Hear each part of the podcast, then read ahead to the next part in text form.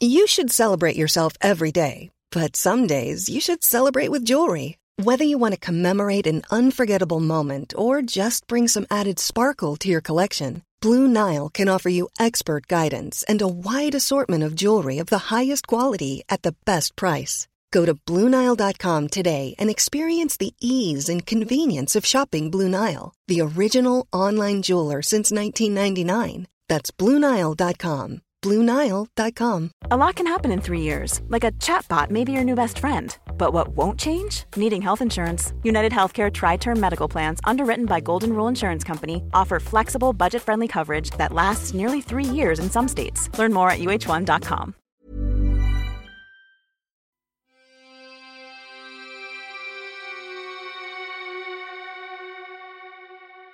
Welcome to Murder Mile, a true crime podcast, an audio guided walk featuring many of London's untold, unsolved, and long forgotten murders, all set within one square mile of the West End.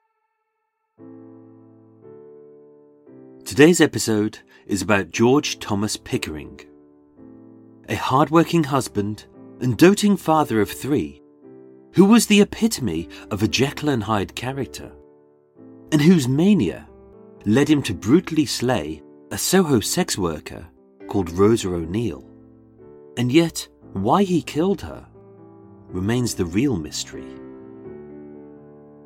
Murder Mile contains upsetting details, which may cause the easily startled to spew, as well as realistic sounds, so that no matter where you listen to this podcast, you'll feel like you're actually there.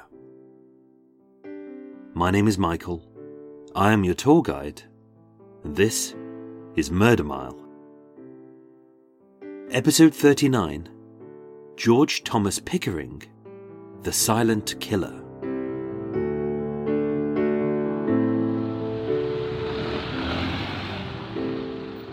Today, I'm standing on Brewer Street in Soho, W1.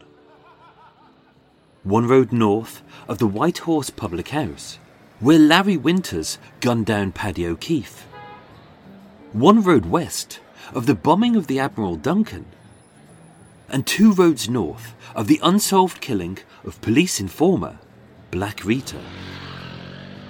Coming soon to Murder Mile.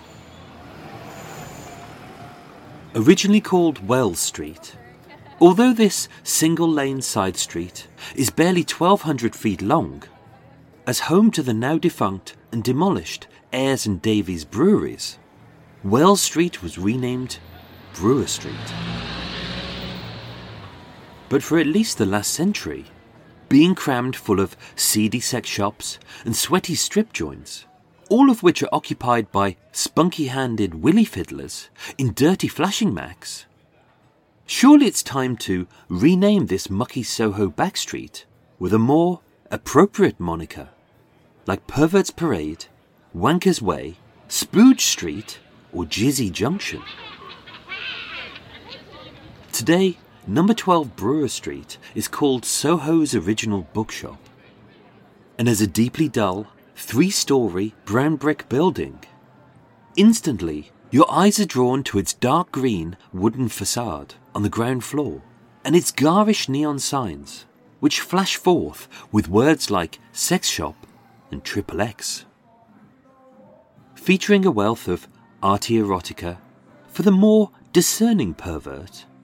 Downstairs is a veritable pornucopia of mucky mags, dirty DVDs, pep pills for your Percy Plonker, Vavavoom juice for your vajayjay, and chocolate mousse for your rusty bullet hole. As well as all manner of strange shit with spikes, crazy crap with clamps, and if you've got £150 to spare, a life sized and very realistic rubber bumhole. Apparently. And yet, as much as this building is synonymous with sex, it's also the home of death. As it was here, on Monday, the 7th of October, 1963, in the first floor flat of number 12 Brewer Street, that Rosa O'Neill was savagely slaughtered by a silent killer.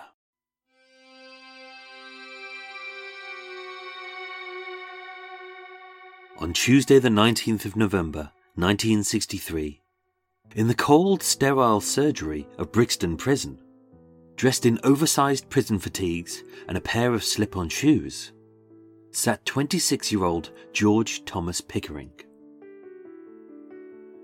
With short curly brown hair, a cheeky grin, and arched eyebrows which gave his impish little face an eternally surprised expression.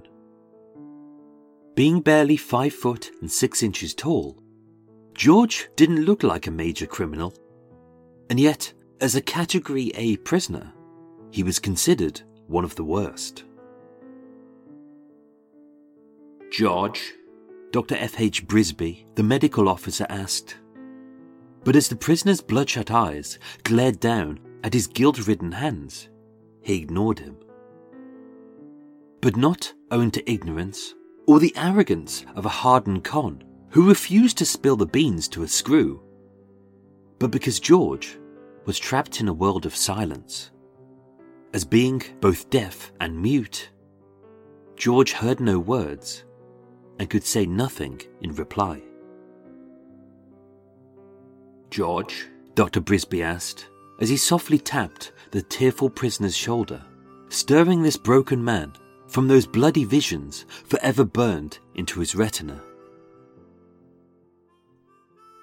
George, that day, did you know what you were doing? he asked. But George didn't reply. Not as a false ruse to secure an insanity plea, a ploy which his lawyer had toyed with, and the prison warden had taken seriously, having confiscated his belt, his tie, his shoelaces, and placed him for the last six weeks on suicide watch. But the delay was solely so his interpreter could translate the words that he could neither hear nor speak. But being polite, Dr. Brisby got the reply he expected, as George simply nodded, yes. George, did you know it was wrong? Dr. Brisby asked. As being eight days away from his murder trial at the Old Bailey, the doctor's question would be the difference between life and a death sentence. George simply nodded, yes. And yet, in a police investigation, which was short, swift, and thrift, although George's guilt was guaranteed, one question remained unanswered. George, if you knew all that, then why did you murder Rosa O'Neill?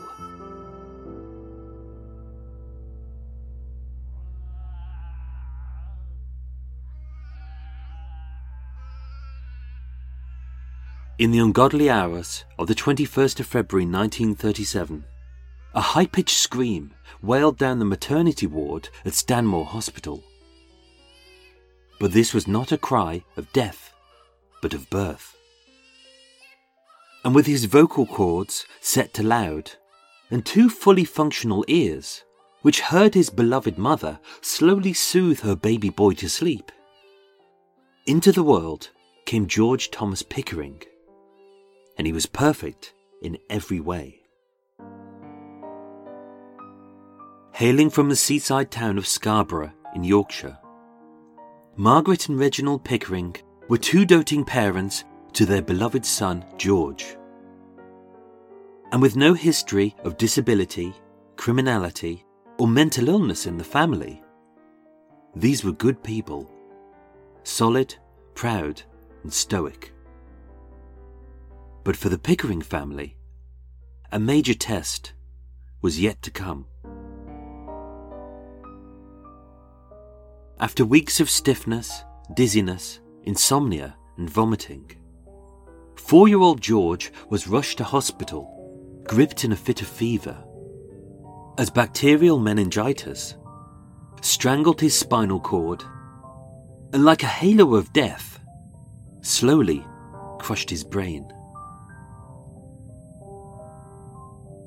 And although his young life was saved by antibiotics, by the time he'd left hospital, the damage had been done.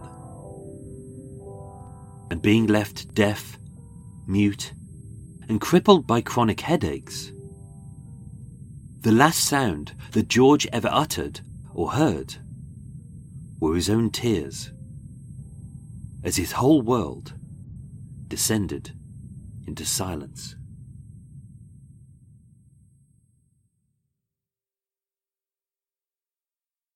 Eager to ensure that their son wasn't hindered by his disabilities, and that he'd retain his confidence, pride, and independence, Margaret and Reginald enrolled George at the Royal Deaf and Dumb School in Margate on England's south coast, where he learned to sign, made new friends, and as a better than average student, he left school aged 16 with a lust for life and a passion for woodwork. And as a solid young man who did his parents proud, George lived a very normal, happy, and productive life. Having graduated, George trained as a carpenter for Kodak in northwest London. But as a recently married man and father to twin daughters and soon a son, eager to be near his family, George uprooted and found new employment at Humphreys, a furniture makers in New Malden. Life was good. He had an honest job, three healthy children, and lived in a delightful little terraced house on a pleasant tree lined street at number 15 Oxford Avenue, with his wife Beryl, who was also deaf and mute. And although he had cheated death and coped with disability, the meningitis had done its damage and being crippled by headaches. The older he got, the worse they became. And as his painkillers proved pointless, they were quickly replaced by alcohol to quell his pain. But like all drugs, drink had its downside.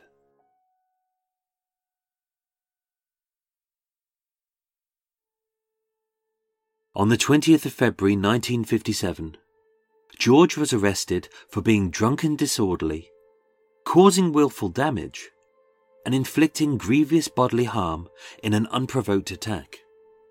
He was bound over by the courts for two years. On the 15th of August 1961, George smashed up his furniture at work with an axe and was committed to Shenley Psychiatric Hospital, where even though he was tearful, tense, and complained of being racked with deep bouts of depression, suicidal thoughts, and unnaturally violent urges, he was discharged after just 24 hours, and the incident was blamed on drink. Four weeks later, whilst heavily intoxicated, George was arrested for inflicting grievous bodily harm in an unprovoked attack on a West End prostitute. He was sentenced to two months in prison. Later that year, whilst carving up the Christmas turkey, George had to be physically restrained by his family, as in an unprovoked fit of depression and rage, he tried to slit open his wrists. Prior to his murder trial, George said to Dr. F. H. Brisby of Brixton Prison that he felt like Jekyll and Hyde, part man and part monster. With one side of him as a good father and a loyal husband, and the other side was a violent, drunken, homicidal maniac. Desperate to quell his uncontrollably violent urges, George quit drinking, and for almost a year, life returned to normal. But without a steady hit of booze to dull the incessant throbbing in his head. His insomnia increased, his depression darkened, and suicide seemed a better prospect than living. Two years later, being at his wits' end, George Thomas Pickering made the unfortunate decision to take his own life. But strangely, it wasn't he who would ultimately end up dead.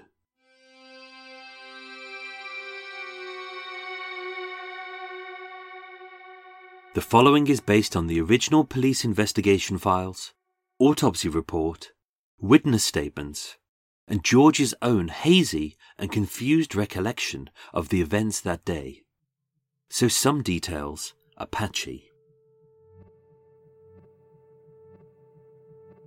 By the morning of Monday, the 7th of October 1963, George hadn't slept for three whole days.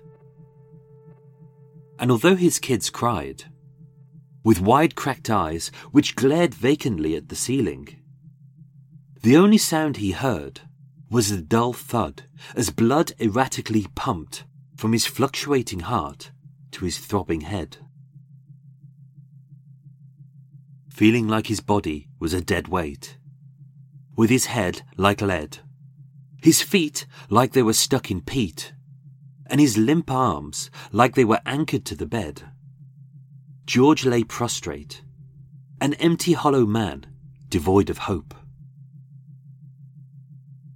But as a good dad, with bills to pay, a mouth to feed, as George crawled out of bed and his lifeless legs thudded to the floor, he didn't feel like he normally did. He felt strange. It started like any ordinary day, only slower and less certain, as all he could think of was his own death. For the last time, he hugged his kids. Their voices he had never heard before, and their sweet faces he would never see again. And as his soundless lips softly kissed Beryl's cheek, he left his home for the very last time, never to return. At 7:30 a.m., George walked out of 15 Oxford Avenue and trudged south to Kingston Road. The sky was dull, grey, and full of foreboding as dark, ominous clouds loomed large. And as the interminable British drizzle soaked him to the bone, on any other day he would have turned right and headed off to work at Humphreys. But in a rash decision, which would ruin his life forever, he turned left. At 7:45 a.m., as he stood alone on the packed platform of Raynes Park Station, isolated and trapped in a solitary silent world, feeling the violent rumble under his feet as the train thundered near, as he stared at the bare track, he pictured 200 tons of roaring steel wheels slicing over his soft neck, severing his head and leaving behind a lifeless bloody stump. But his feet wouldn't budge. By 8:10 a.m., as his train sidled into Waterloo Station.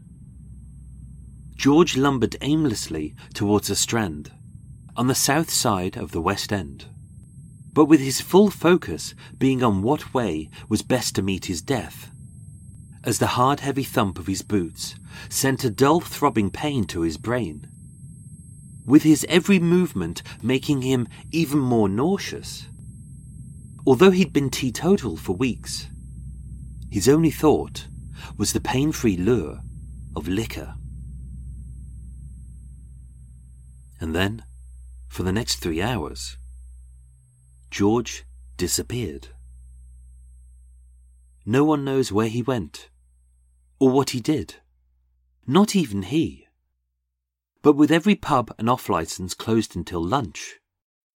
At 11 a.m., by the time that he had stumbled into Soho, George was drunk. And being part man and part monster, as the meek, mild, and timid man within slunk into the shadows, the other side of his Jekyll and Hyde took over. At a little after 11:30 a.m., having staggered past the White Horse pub and stumbled into Edward Roche & Co., an off-license at 33 Shaftesbury Avenue, having handed over 17 shillings, the only sound that George heard was a heavy gulping as he necked back great glugs of 66% proof vodka. Being deaf, dumb, and now blind drunk, George stumbled into the garish neon haze of the nearby Cameo Moulin cinema to watch Women by Night, a tawdry sexploitation film full of tits, tush, and tassels. But as his glazed over eyes gazed at the soundless screen, ogling bums and boobs, amongst a salty sea of sad bastards whose hands bobbed in their pants like they'd all lost their last pound. George hated what he saw, where he was, and who he had become.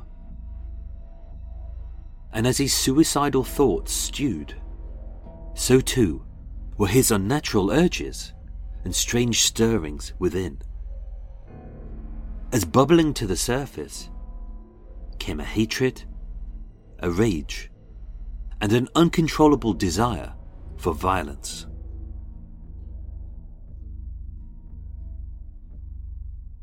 Desperate to die, at a little after 1 pm, George staggered into Cutler's Toolmakers at 52 Brewer Street.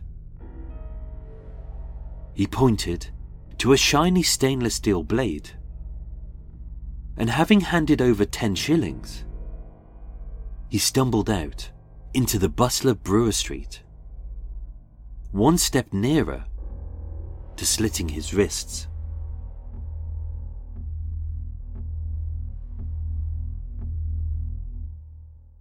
What happened next is debatable, as with no slashes on his arms, cuts to his neck, or puncture wounds on his body, George suddenly decided to forego his suicide, and instead headed east to number 12 Brewer Street, where Soho's original bookshop now sits, and where George would fulfill a very different and uncontrollable urge.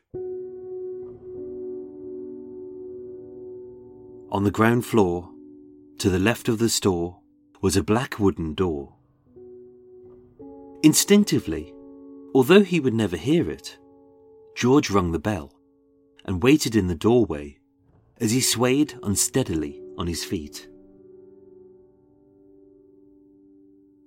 Opened by the housekeeper, Sophie Georgina Willis. Without a sound, just a smile, she ushered him up to the first floor, with a wave which said, You know the way.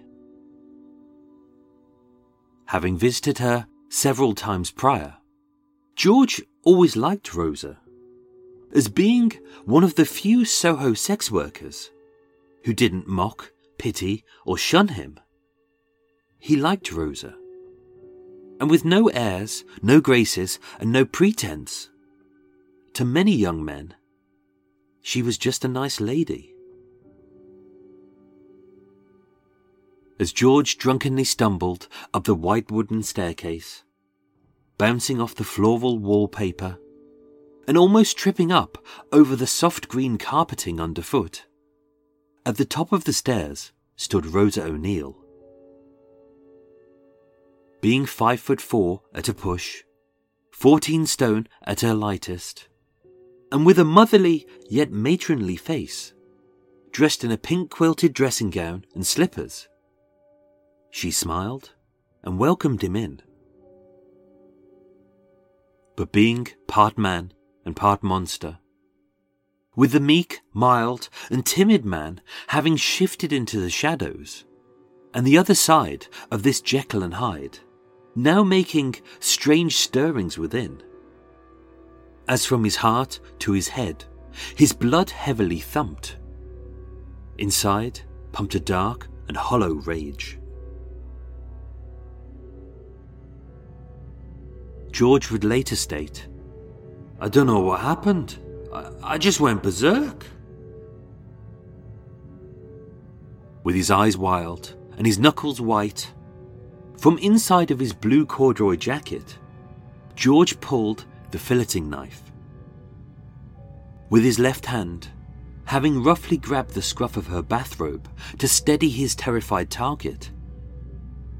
Having raised the blade high, he plunged the full length of the six inch steel deep into the left of Rosa's chest. And using all of his force, anger, hatred, and rage, he repeatedly stabbed the sliver of stainless steel into her torso, slashing at her flailing arms and slicing her splayed fingers, as the bloodied blade sunk four inches deep into her right lung, her liver, and her gut. Desperate to fight off her frenzied attacker, as Rosa shoved her short assassin over the soft green carpeting underneath, George stumbled. And as his sticky red hands left thick bloody smears over the white wood, Rosa slammed the door shut, and George fled.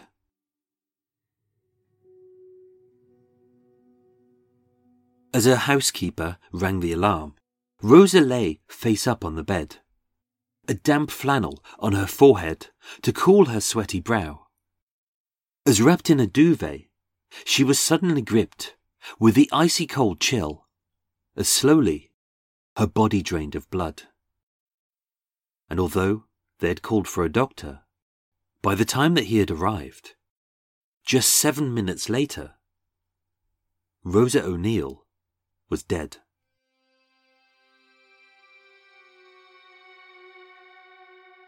Although the previous day was a booze soaked blur, seeing his clothes crumpled on the floor, his dirty corduroy caked in crusted blood, George realized he had done something truly awful. And being wrecked with guilt, having unsuccessfully tried to kill himself, by swallowing 300 aspirins, George handed himself in at Wimbledon police station.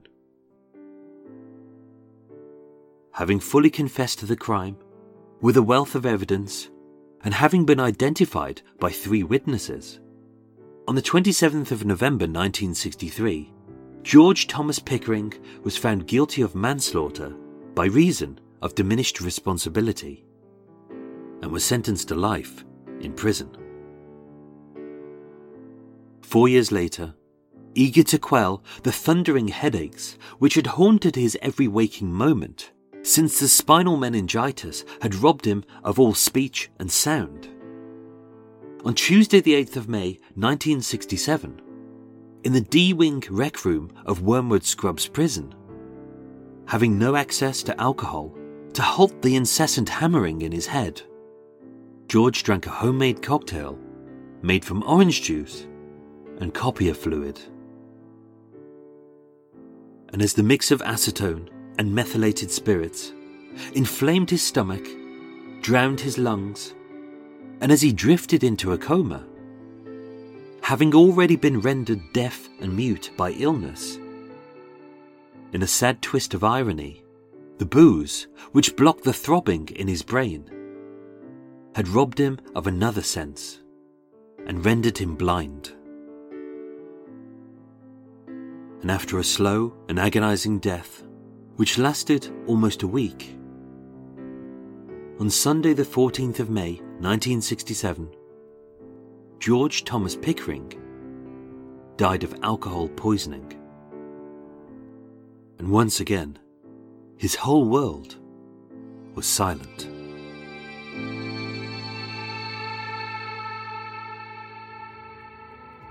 Ladies and gentlemen, thank you so much for listening to Murder Mile. And if you're ever in London, why not book a ticket onto my five star rated Murder Mile walks? It's a guided walk of Soho's most infamous murder cases. You also get to see my big fat bald head, and you get to say, Oh, is that what he looks like? Ah, that's a shame. Murder Mile was researched, written, and performed by myself, with the main musical themes written and performed by Erik Stein and Jon Boux of Cult with No Name. Thank you for listening, and sleep well. There's never been a faster or easier way to start your weight loss journey than with PlushCare. PlushCare accepts most insurance plans and gives you online access to board-certified physicians who can prescribe FDA-approved weight loss medications like Wegovy and Zepbound for those who qualify. Take charge of your health and speak with a board-certified physician about a weight loss plan that's right for you. Get started today at plushcare.com slash weight loss. That's plushcare.com slash weight loss. plushcare.com slash weight loss. One size fits all seemed like a good idea for clothes Nice dress. Uh, it's a it's a t-shirt. until you tried it on. Same goes for your healthcare.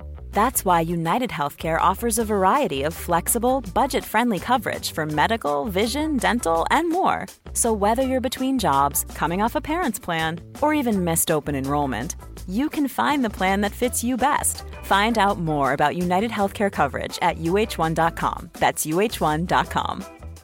If you're looking for plump lips that last, you need to know about Juvederm lip fillers. With Juvederm Volbella XC and Juvederm Ultra XC, your lip look, whether it's subtle or bold, can last up to one full year with optimal treatment and no additional maintenance. Find a licensed specialist and see if it's right for you at juvederm.com today. That's J U V E D E R M.com. Add fullness to lips in adults over 21 with Juvederm Volbella XC or Juvederm Ultra XC. Do not use if you have severe allergies or a history of severe allergic reactions, or if you're allergic to lidocaine or the proteins used in Juvederm. Tell your doctor if you have a history of scarring or taking medicines that decrease the body's immune response or that can prolong bleeding. Common side effects include injection site redness, swelling, pain, tenderness, firmness, lumps, bumps, bruising, discoloration, or itching. As with all fillers, there's a rare risk of unintentional injection into a blood vessel, which can cause vision abnormalities, blindness, stroke, temporary scabs, or scarring. For full important safety information, visit juvederm.com.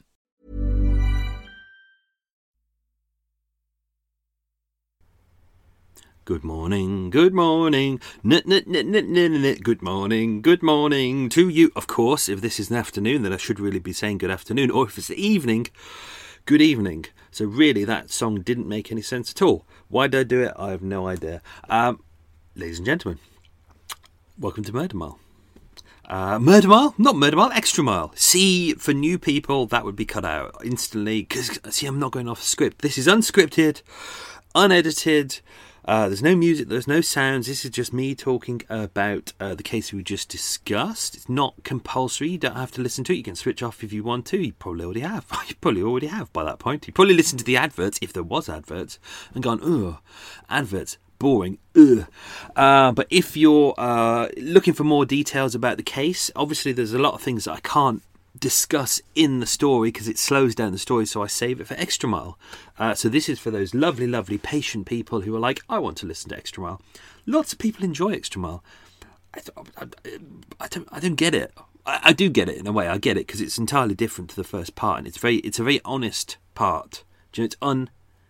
I think everyone who listens to it on a regular basis knows it's very honest. I, I keep everything in. It's not contrived. I don't sit down and plan anything.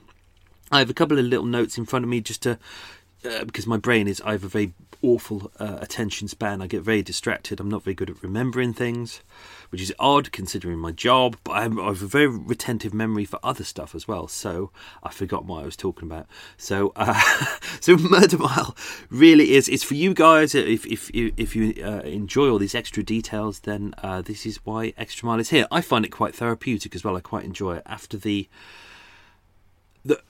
having to write and research and concentrate and rehearse the lines to try and get it as near as possible so I don't because as a dyslexic I tend to stutter over things um, that that re recording wasn't too bad actually. Uh, although it is a very hot day, it's 31 degrees in the boat today.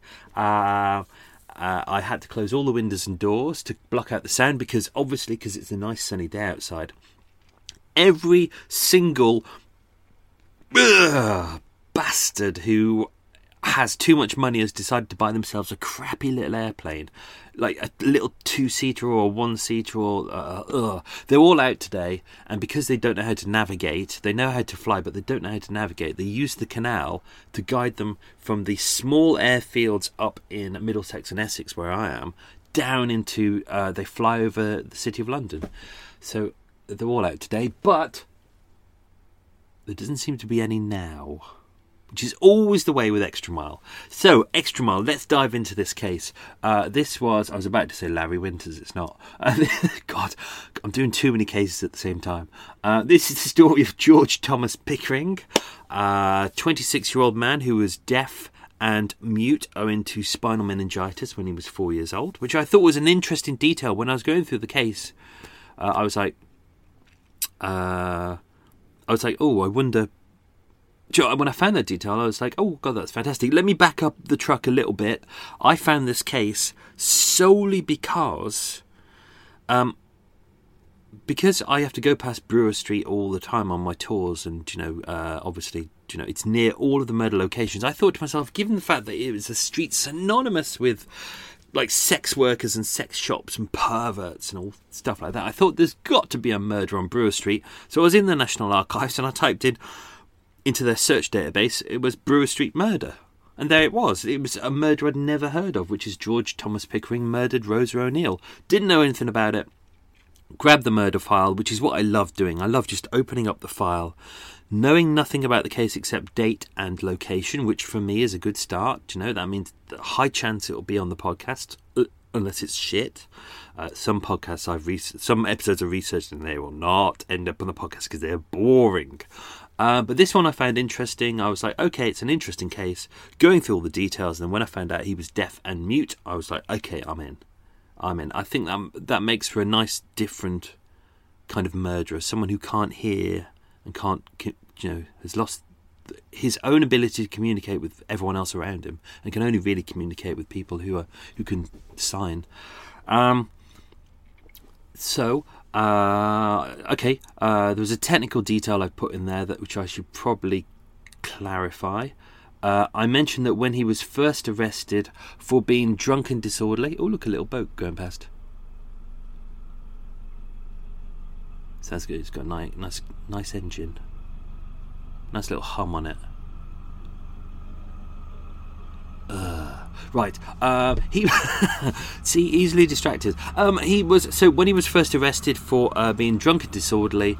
Um, uh, he was instead of being sent to prison because it was a first offence, he was bound over by the courts for two years.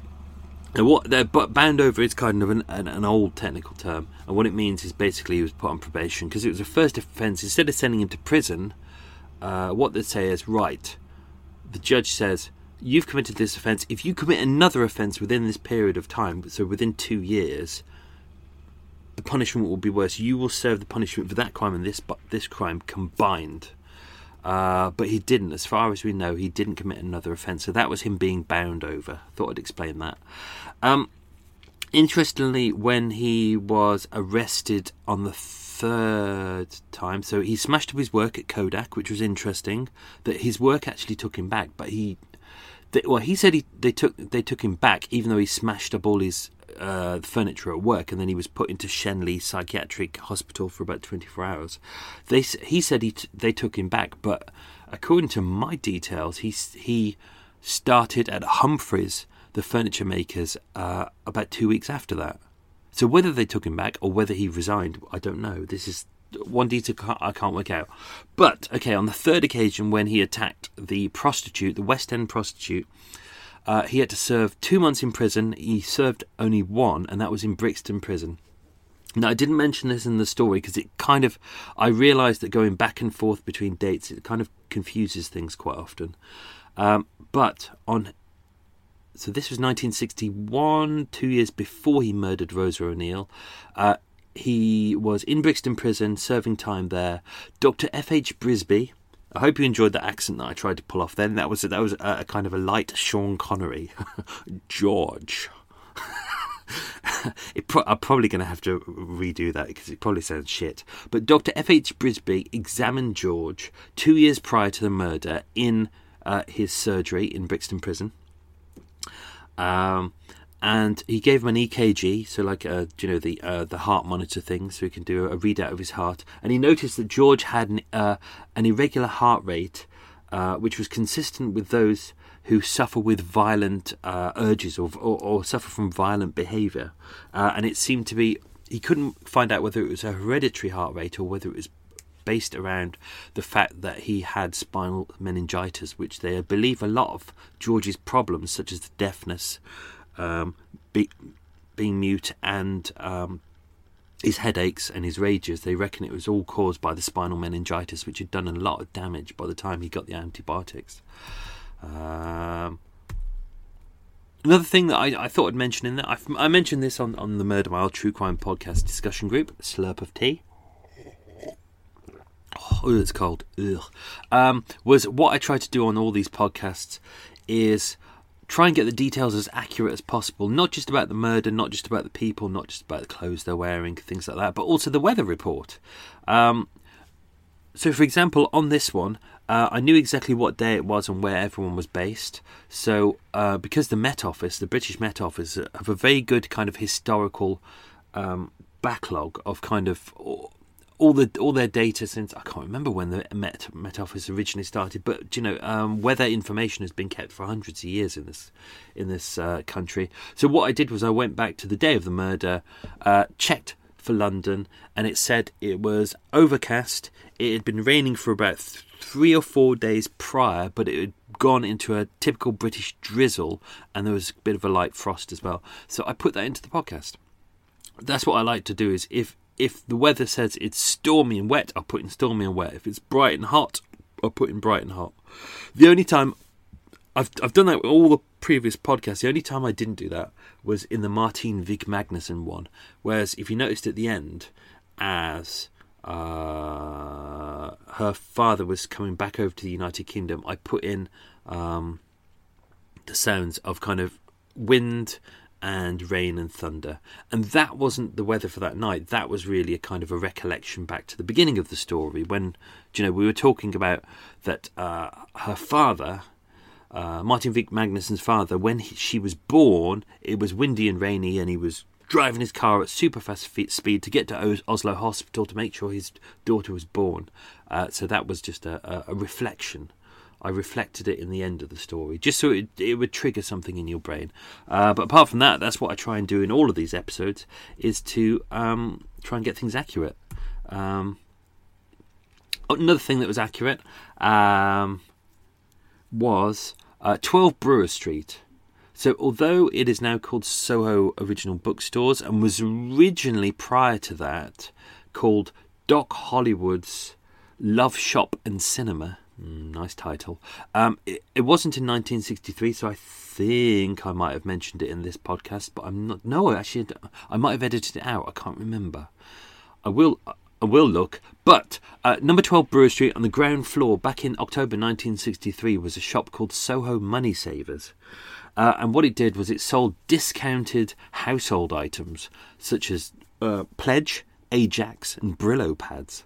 Mm which was uh, very interesting. So, so it, uh, even though the street was full of um, prostitutes and uh, there were some sex shops, but not many because it was still very much frowned on. Uh, the, the, there was still it was all kind of remember in the uh, Richard Rhodes Henley case, loads of bookshops inverted commas bookshops of which in the back there would be kind of mucky magazines. It was, uh, but this was Soho Money Savers. I'm trying to find a bigger picture of Soho Money Savers on.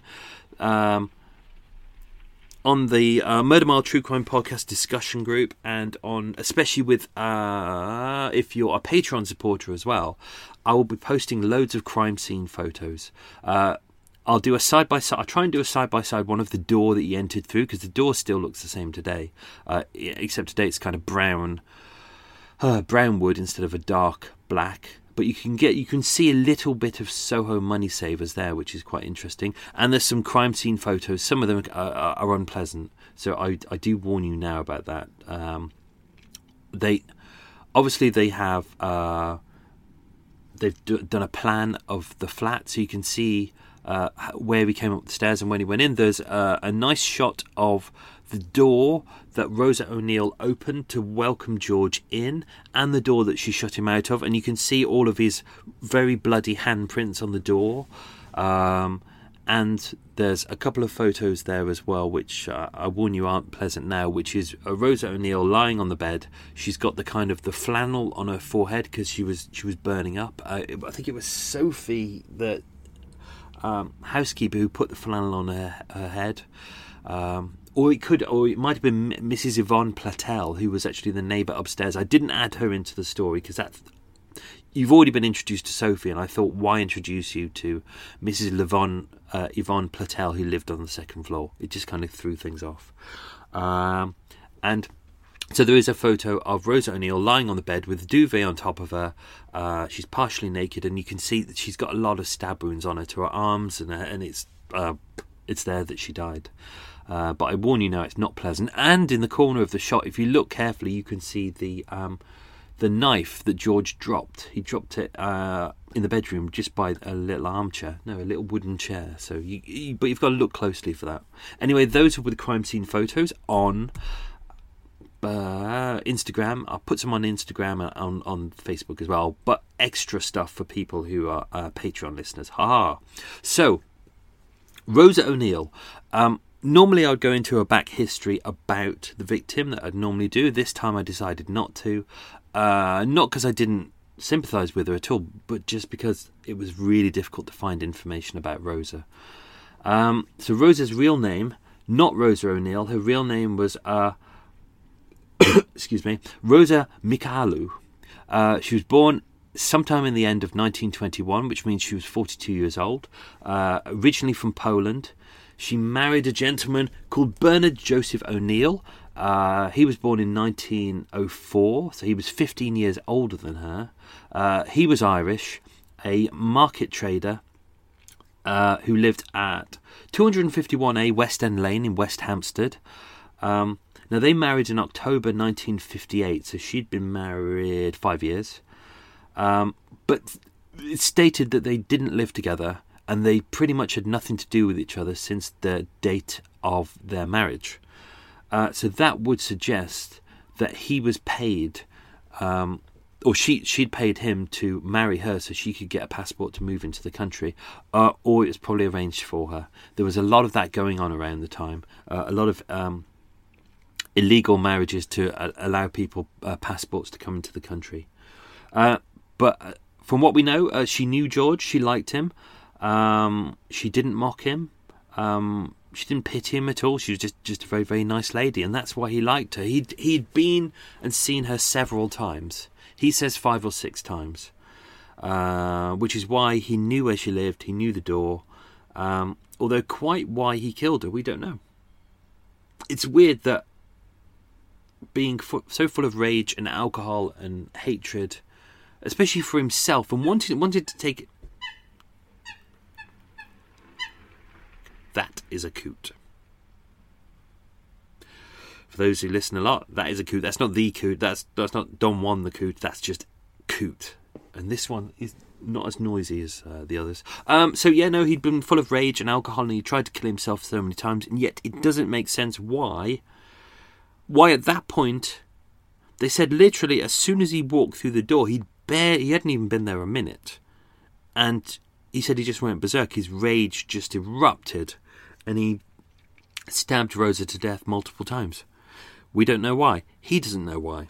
Rosa won't know why. People around him just don't know why. It's it's it's baffling. It's one of those mysteries. Uh, so yeah, we will never ever know. Um, thought I'd dive in a little bit more information on the end of the story, which was uh, the death of George Thomas Pickering. Um, this was quite interesting because I was going through the case file, uh, the original police investigation file, uh, the death of Rosa O'Neill, about George uh, Pickering, and it was kind of unconclu- unconclusive for me because it, it was kind of he didn't get executed. He didn't say why he did it because he didn't know, and it was kind of for me. It was I was like, mm, I didn't really feel that there was a there was an ending to it. So I simply just sat there and I was just like, well, I'm in the archives anyway. Let's just type in George's name, and then it was like, oh, another murder case. It was another manslaughter case with George's name three, uh, four years later, and I was like, "Oh, that's fantastic!" And it was like, "Oh, George has been murdered in prison." Oh my god, that's fantastic! So, I couldn't go into it in this story, but I'll go through as much as I can with it now. So, uh, where were we? So, um, so this was all inside Wormwood Scrubs prison. He was originally sentenced to uh, Wandsworth prison, but they moved him to Wormwood Scrubs. Um, now, obviously, he was looking for alcohol. He needed alcohol to quell his headaches. Uh, now, um, he hadn't been poisoned by people. Uh, well, technically he had, but he, he, hadn't been deliberately poisoned by people. This is what I thought at the start. I thought, oh my god, the, the, the three people, pe- these people have been charged with his manslaughter. They must have poisoned him, but it wasn't. They were making illegal uh, booze. Um, so what happened is they were having what's called a drink up session, which is uh, hang on, let me back up a bit. Let me back up a bit. All my details are here. So there were three. Let me check. There was a couple of men involved. So there was uh, Gerald Francis George Creed of Coventry, who was a gas fitter, aged 23. Um, he was found guilty of previously of receiving stolen goods. He had a string of offences, uh, mostly for burglary and housebreaking, and he was in prison for six years with wounding with intent using a knife was another man called Howard Henry Mitchell, who was 32, who was a labourer. Um, had a string of minor offences, mostly for motor vehicle theft and uh, stealing scrap metal, uh, but he'd been imprisoned for murder at the time. And Alan Frederick Potter, 32, a company director, ooh, um, who was what was he charged for? Uh, who for, charged for forging documents? Uh, oh, and seven years for manslaughter for strangling uh, a girl in Leicester. Mm, very unpleasant man. Now, uh, Alan Frederick Potter was actually working in the tailor's shop at that time. Um, now, the tailor was away that week. So another man was put in charge of kind of ordering supplies. Now, uh, Junasol, which was the copier fluid, is basically a transfer fluid that I mentioned that uh, was used. Uh, it was a duplicating fluid uh, as used in copying machines. And basically, what they would do is when you've um, when you've created a shape for kind of uh, prison uniforms, because obviously everyone has different shapes and sizes, you'd use the Junasol uh, to transfer that. Oh, people who know embroidery probably can say this better than I can. Uh, basically, you put the shape onto the material, then you can cut round it afterwards. That's really what the Junasol is for. Um, and because the uh, the tailor was away that week. Uh, Alan Frederick Potter was responsible, or one of the people responsible for or- ordering new stocks, uh, and he actually deliberately over-ordered on the Junasol.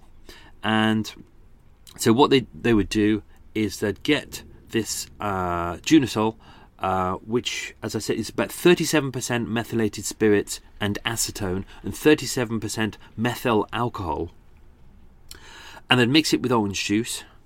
Uh, it'd be pretty lethal, pretty lethal stuff. Stuff so you'd uh, you drink it in small small uh, small quantities, uh, and it's what people would do. You you would sell it uh, two pints of that. You'd sell for an ounce of tobacco, and this was kind of a very normal thing that would happen in prisons. It was illegal, but a lot of people would do it, and they would have a regular drink up session. So they'd basically go into uh, a cell uh, when none of the uh, prison guards were watching, you pull out your, your bottle, have a big old drink up. And everyone would get really pissed. And obviously, if you hide it well enough, the prison guards wouldn't know what you were doing. Um, obviously, George, he was about 30 by that, by that age. He'd suffered with headaches since the age of four, so that's 26 years. Always looking for something to cure his headaches. He'd always been a drinker to try and cure these headaches as well. Um, now they were in D wing in the rec room. They were they were getting massively pissed. Uh, they said that George over dinner he was uncontrollable. He was a real mess. He was stumbling everywhere. There was about four different people um, who were in a real mess that night. They really they really had gone absolutely bloody bonkers on it. Um, I'm just going through my notes at the moment. Uh, so I haven't got their names here. This is really annoying. Uh, oh, it's here, but I can't find it. So, at 9:30 a.m. on the 15th of May, 1967, uh, Pickering was admitted to Wormwood Scrub's sick bay, complaining of vague pains in his head and stomach, mild dizziness, blurred vision, uh, very rapid breathing. Uh, Dr. Patrick Galway, the medical officer at HMP Wormwood Prison, um, then admitted uh, Pickering to uh, Hammersmith Prison for further tests. Um, by which, by which time, by the well evening, he had physically deteriorated severely and w- had to be readmitted to Hammersmith Hospital. Now there was a, another prison officer, a prison officer, prisoner involved in the drink up called Patrick Willis. Now. Um, I think there was four in total who were uh, had to be sent into hospital because they, they were all suffering with the symptoms that I to, mentioned about before. So inflammation of the stomach, headaches. Um, Patrick Willis temporarily went blind uh, on account of drinking this Junasol and um, orange juice mix. But all the three other prisoners managed to survive um, because they vomited. It, it was so bad and toxic to their stomach that they were just constantly vomiting. Um, it doesn't actually say whether Patrick Willis, Willis, was permanently blind, but everyone else managed to. They survived. They got well. There was a little bit of damage, but they survived. They uh, managed to get through it. Um, but George didn't, and the problem was, obviously George had been drinking and drinking and drinking so far throughout his life to cure his headaches that his body was really used to uh, high levels of alcohol and being in prison used to this thing like drinking Junasol. So his body was used, used to it. So it it didn't vomit at all. He didn't throw up. He didn't chuck up all these toxins in his body. His body just absorbed them. And as the more alcohol he absorbed, the worse he got. So he went through a series of, they say, in, uh, uh, inflammation of the lower gullet, inflamed stomach, waterlogging of the lungs. He died by poisoning by methyl alcohol, uh, and his symptoms included severe abdominal pain, blindness, respiratory failure, coma, and death. So that was the end of George. Uh, they they said here that he was in D, D wing uh, in the rec room for uh, dinner. Pickering ran to the dinner table, stumbled, and fell flat onto his face. Um, Another prisoner, uh, Osborne, his name was. I haven't got his surname, first name here. Uh, was sick three times, three to four times, which saved his life. But obviously George didn't. Um, all the men involved in that drink up uh, pleaded not guilty to manslaughter, and they were found not guilty as well because obviously they didn't force the drug, uh, the drink into George. George just kind of drank it himself. Uh, so they, were, I think, they were found guilty for create. I can't remember what it was called. I haven't got it. I've got it written. I've got so many notes on this case that I, I was planning to do a big thing on it, but I just ran out of time. I, I ran out of time and thought, it's not really that important that we get the full details on how George killed himself. Uh, but anyway, they were not found guilty of his manslaughter. Uh, and George was buried inside the inside Wormwood Scrubs prison. So uh, I thought I'd get uh, an interesting little uh, diversion here. So uh, last, not last week's case, the case before Helen Mary Pickwood, the abortion case. Um, now, obviously, I'd done a lot of uh, research into that. It's a story that is very rarely told. Uh, and I had to go back and find the original files and dig into it deep. And I found a lot of information about Captain Edward Jerrard Tickell, which was interesting about him, but I didn't really get to find out a lot of information about him after the murder. It kind of it was kind of hard to track down, uh, and this is where uh, a big thank you goes out to Matt C on Twitter. Thank you, Matt. Uh, Matt posed the question because he he listened to the details about Captain Edward Jerrard Tickell, and he went, "Is this um, Jerrard Tickell, the Irish writer?" Now, interestingly, in that episode, I deliberately left a couple of things out. Uh, and one of the things was that um, Captain Edward Jerrard Tickell had just really started his writing career by that point. Um, he was writing books, that was his focus. He, he wanted to be a novelist. Um, and one of his first books, which I'll mention very shortly, uh, was actually used to fund the abortion for Helen Mary Pickwood. Um, so let me go through what, what what we managed to find online. Interestingly, there, there's a uh, there was a Wikipedia page. You know I hate Wikipedia, but you know what? In a case like this, I'm going to use it because uh, it's details that I just don't have. Um, so, um, Captain Edward Gerald Tickell, he, he, is the Irish writer Jerrard Tickell. uh, which is hence why Helen referred to him as Jerrard. He hated being called Edward. Uh, he was born in Dublin, educated in Tipperary and London. Uh, as we rightfully said, he joined the Royal Army Service Corps in 1940 and com- was commissioned in 1941. Yeah, that's all correct. Thank you very much. he was appointed to the War Office. They don't mention, they obviously don't mention about the, uh, um, what's it called? What was the place? I see my brain has gone because I'm not working on that case anymore. Uh, the place in Liverpool. They mentioned the war offices. He was based in Liverpool for most of it. Uh, between 1943 and 45, his uh, duties, this is after the death of uh, Helen Mary Pickwoad. Duties took him to Africa, the Middle East, Washington, D.C., Canada, the West Indies, and Europe, and he was appointed General Staff in 1945. He was married to the author and physical researcher Renee Haynes. Yeah, so you got that. Uh, the daughter of eminent English social moralist E.S.P. Haynes and Oriana Huxley Waller, granddaughter of Thomas Henry Huxley. And they had three sons Crispin, Patrick, and Tom. All done. See that? Okay, now uh, Tickell wrote 21 novels, including his best selling Appointment with Venus in 1951, uh, which was made into a film of the same name starring David Niven. Uh, and in 1962, Danish film Venus. Oh, I can't pronounce that. That's in Danish. Blah. See, if I would have rehearsed this, I would know how to pronounce that. Uh, he had uh, several uh, non fiction books, including a memoir of FS OE agent Odette Hallowes, um, and a uh, and a history of Winston Churchill's personal transport aircraft. Uh, now they briefly mention a scandal in there, which is uh, apparently was I haven't read it, but apparently a book by Matthew Sweet called uh, "The West End Front," which gives details of uh, the family incident, which they call it, uh, and G- uh, Jerrard facing a trial at the Old Bailey, but they don't really go into much details uh, about it. But yeah, um, so uh, Jerrard has two surviving sons.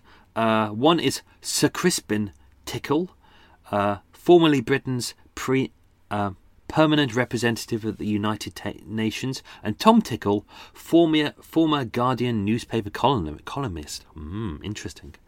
Now, um, now, um, George Ger- George Gerard. Oh, I'm looking at the two cases at the same time. Uh, Captain Tickell uh, wrote a book called Soldiers from the Wars Returning in 1942, and this was the book that he got his um, he got the upfront fee from the publisher, and that's the book that he wrote that he used the money to fund the abortion. Mm, interesting. I know. So, uh, so thanks to Matt C for that. That was uh, that was a nice little scoop. Obviously, I, I should have done. I, I, I didn't think about searching Jerrard Tickell. I just thought Captain. I thought Captain Edward Tickell. You would find everything you need there, or Captain Edward Jerrard Tickell. But obviously, I didn't think about searching Jerrard Tickell. But um, I posted a photo of him on uh, the Murder Mile True Crime Podcast discussion group. It's a photo of uh, Jerrard Tickell uh, later in life. It's it's from the back of his books. Uh, is his author's picture. He looks to be in his early to mid forties, probably four, yeah, mid forties ish. Uh, so have a look at him there. Uh, he's he's balding. Uh, he's got the kind of the, the tufts around the side of his head. He's got a kind of a pointy nose, and he's got the smug face that you would expect. Uh, he's not a, he's not a super handsome man, but he's he's he's probably got the confidence and the charm to carry it off. Uh, so I thought that was interesting, even though uh, I won't add this to the end of the other podcast. This is just for you guys to add that there. So obviously, if, if uh, anything crops up in later episodes to do with previous cases, I'll bring it back in. Um, I don't know why I haven't done this. There, uh, there, there's uh, Bobby on uh, the Facebook group. Thanks, Bobby. He, he gave me a new way of edit, of ending the show. Unfortunately, I haven't written it here, so I don't know. I don't know what Bobby said, so I apologise for that. Um, what I'm going to do on this end of this podcast is because many of you have asked about the uh, the music that goes with the podcast. Uh, I'm going to do an episode shortly, or when we do the extra miles. I'm going to do uh, two episodes. Uh, one about the sound effects for Murder Mile, and one about the music for Murder Mile. Uh, and what I'll do is I'll end this episode by playing you the full version of what is known as Man in, Man in a Bag uh, by Cult with No Name. Uh, they're the guys who write most of the music for the podcast. Um, and Man in a Bag is the theme tune that you all kind of know, that you've kind of used to by now. But I thought I, would play it in full with the. Um, with all the lyrics so you can hear it in full. It's the story of. Uh, I should have written it down. I didn't, like an idiot. Uh,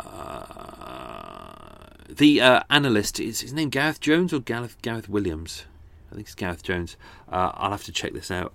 Um, who um, who was found inside a bag inside his bedroom in Pimlico uh, only a couple of years ago, and they're not too sure whether it was a sex game gone wrong or whether he, there were extra information that he had found because he worked for uh, MI6, so obviously Britain's Secret Service. He was an analyst on that. Whether he'd found out information that he shouldn't shouldn't have done and then been uh, assassinated by being put put into a bag and suffocated.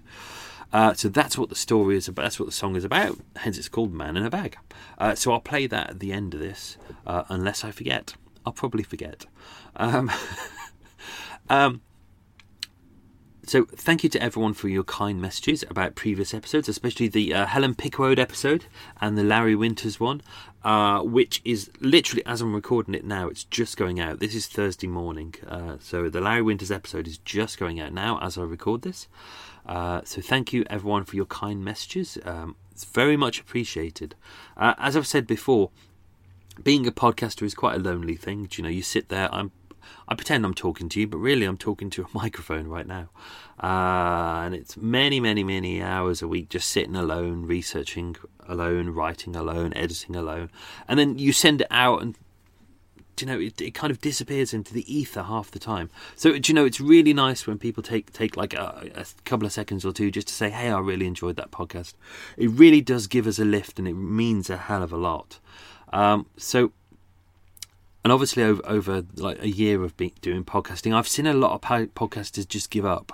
I've seen a lot of them give up, um, and it's not just because it takes up a lot of time. You know, you're trying to hold down a full time job and do a podcast as well.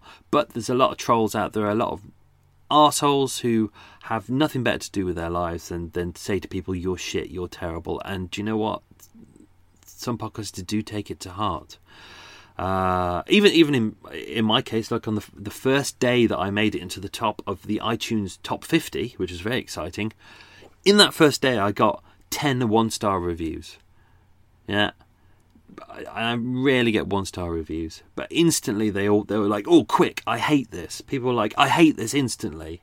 It's like just because they were being told by iTunes, "Hey, you should listen to this." So there's a lot of shit bags out there. So conversely, if you have a favorite podcast, tell the podcaster about it. Just it doesn't matter what forum you use, whether email or or uh, on Facebook or even like it on any of the Facebook forums. Just post on there, "Hey, I really love this podcast." Do you know it really means a lot to them, and it can make the difference between this podcast being there next week and not.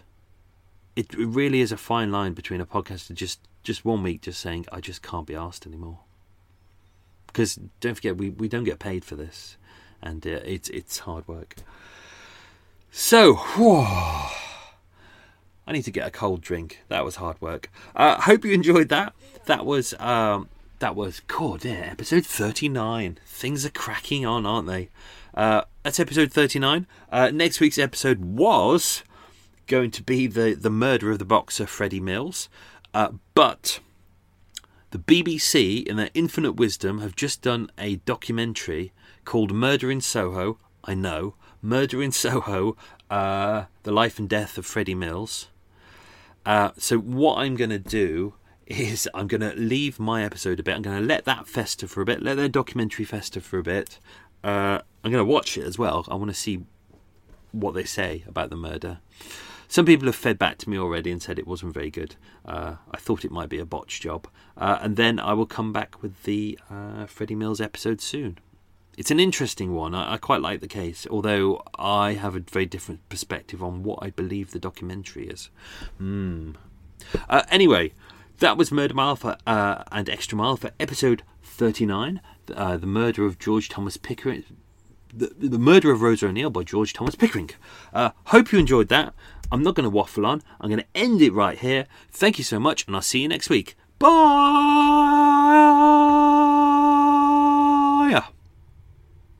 Play Cult with No Name music.